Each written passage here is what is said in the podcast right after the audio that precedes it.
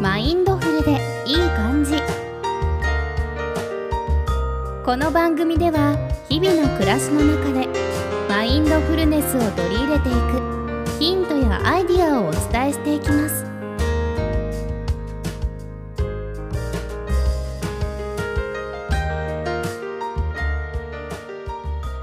皆様こんにちは、リサです。マインドフルでいい感じ。本日もよろしくお願いいたします。よろしくお願いいたします。はい。えーさて、今回は体が教えてくれることというテーマでお話をお伺いしていきたいと思います。はい。はい。前回のボディスキャン瞑想とも関連があるんですけれども、はい。自分の体の状態に気づくことは、マインドフルネスの実践の一つでもあります。はい。前回のお話の中で、リサさんは体のサインにあまりこう敏感な方ではないということでしたけれども、はいはい。忙しく気が張っている人ほどサインに気づきづらいと言われているんですね。はいはい。なるほど。はい。ご結婚される前からあまりこう気づかない方ですかね。そうですね。結婚する前、子供が生まれる前からまあ鈍感な方だったと思うんですけど、え まあ、子供を産んでからはさらに鈍感になった気がします。えやっぱりこう忙しいってことですよね。そうですね。はい。幹事さんもあまりこう敏感な方ではないって前回おっしゃってましたよねあ。そうなんですよ。はい。はいで実は先週会社でですね、はいあの健康診断があってはい行ってきたんですね。はいはいはい。でまだ結果は見ていないんですけれども、はい。マインドフルネスをこう日々実践しているのに。うん普段体のサインに気づくことができていないなということをちょっと思いまして、はいはい、で改めて今一度しっかり意識して学んでいかないといけないなと思って、うんまあ、今回こういうテーマ、はいなるほど。させていただきました。はいはいで今回体が教えてくれることということで、うんそういう表現を使ったのが理由があってはい人は特に大人になって経験が増えるとはいいろんなことを頭でばかり考えてしまうということがあると思うんですね。うんはいはいはい。リサさんも体のサインよりついつい頭で考えてしまう場面って多くありませんかあー確かに、まあ、体の不調も過去の経験からこれくらい大丈夫でしょうっていうこう軽い気持ちではいは無い理。とかしちゃったりして、まあ実は年齢を重ねるうちにこう適応範囲が小さくなっててああ気づいた時にはこうドーンと体に来てるっていうことはありますかねはいああまだまだ若い のに。いえいえいえ、ですよねやっぱり違いますよ、本当です はい、はい年を追うごとにか。そうなんですね。はなるいほど実感してます最近あ、あ本当ですか。はいなるほど。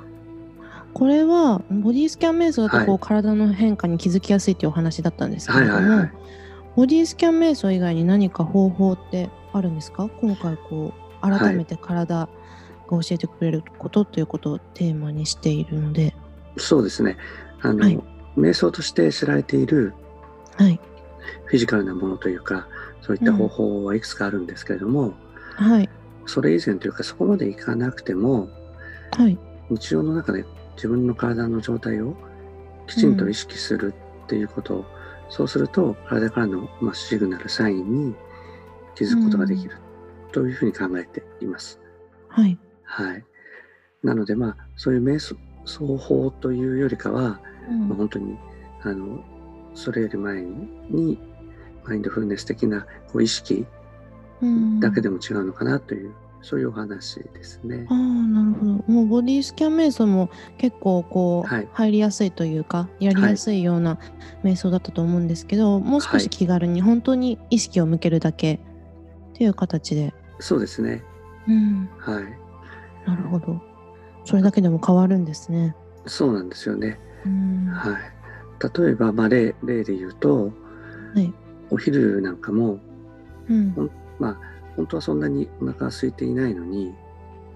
あもうこんな時間だから食べなきゃみたいなことでああはいははいいもちろんいろんな環境とか物理的なこともあると思うんですけど、そんなにお腹空いてないのにこう食事を取らなきゃと思って取ったりしているとこう鈍っはいていってしまうんじゃないかなというふうに思うんですよね。へえこれはそうえマインドフルネス的にダメなパターンなんですね。えおそらくそうだと思うんですよ。ああ、はい私完全に朝はい昼夜、はい時間を意識して食べちゃって ますね。まあ規則正しいということという意味では、うんあのはい体にはいいと思うんですけども、うんこう先ほどのこう、まあ、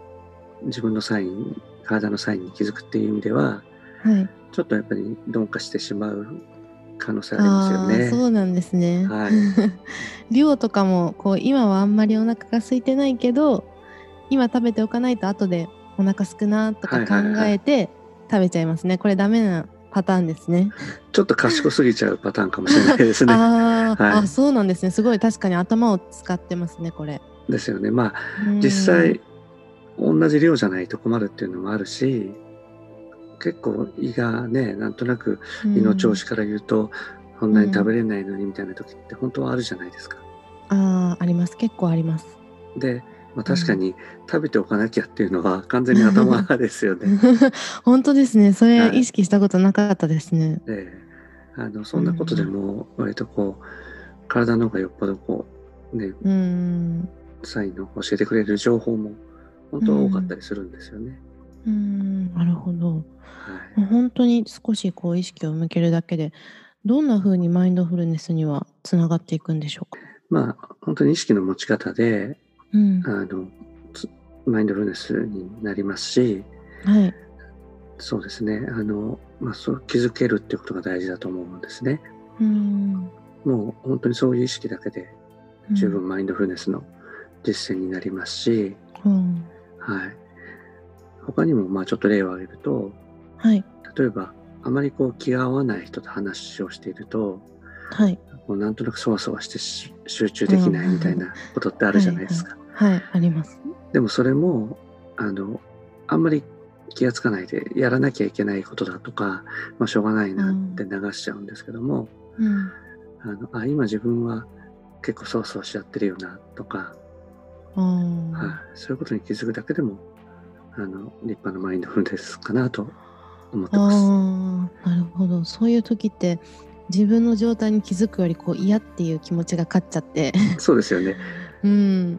なんかなるほず,、ど、はいうんずっとこう、まあ、あのお話ししているうん自分の状態をこう客観的に見るっていう意味うんでも、あのすごく変わってくるしただうん嫌って思うより、まあ、楽しむまではいけないにしてもはいそんな自分をこう見見ているっていうことはうん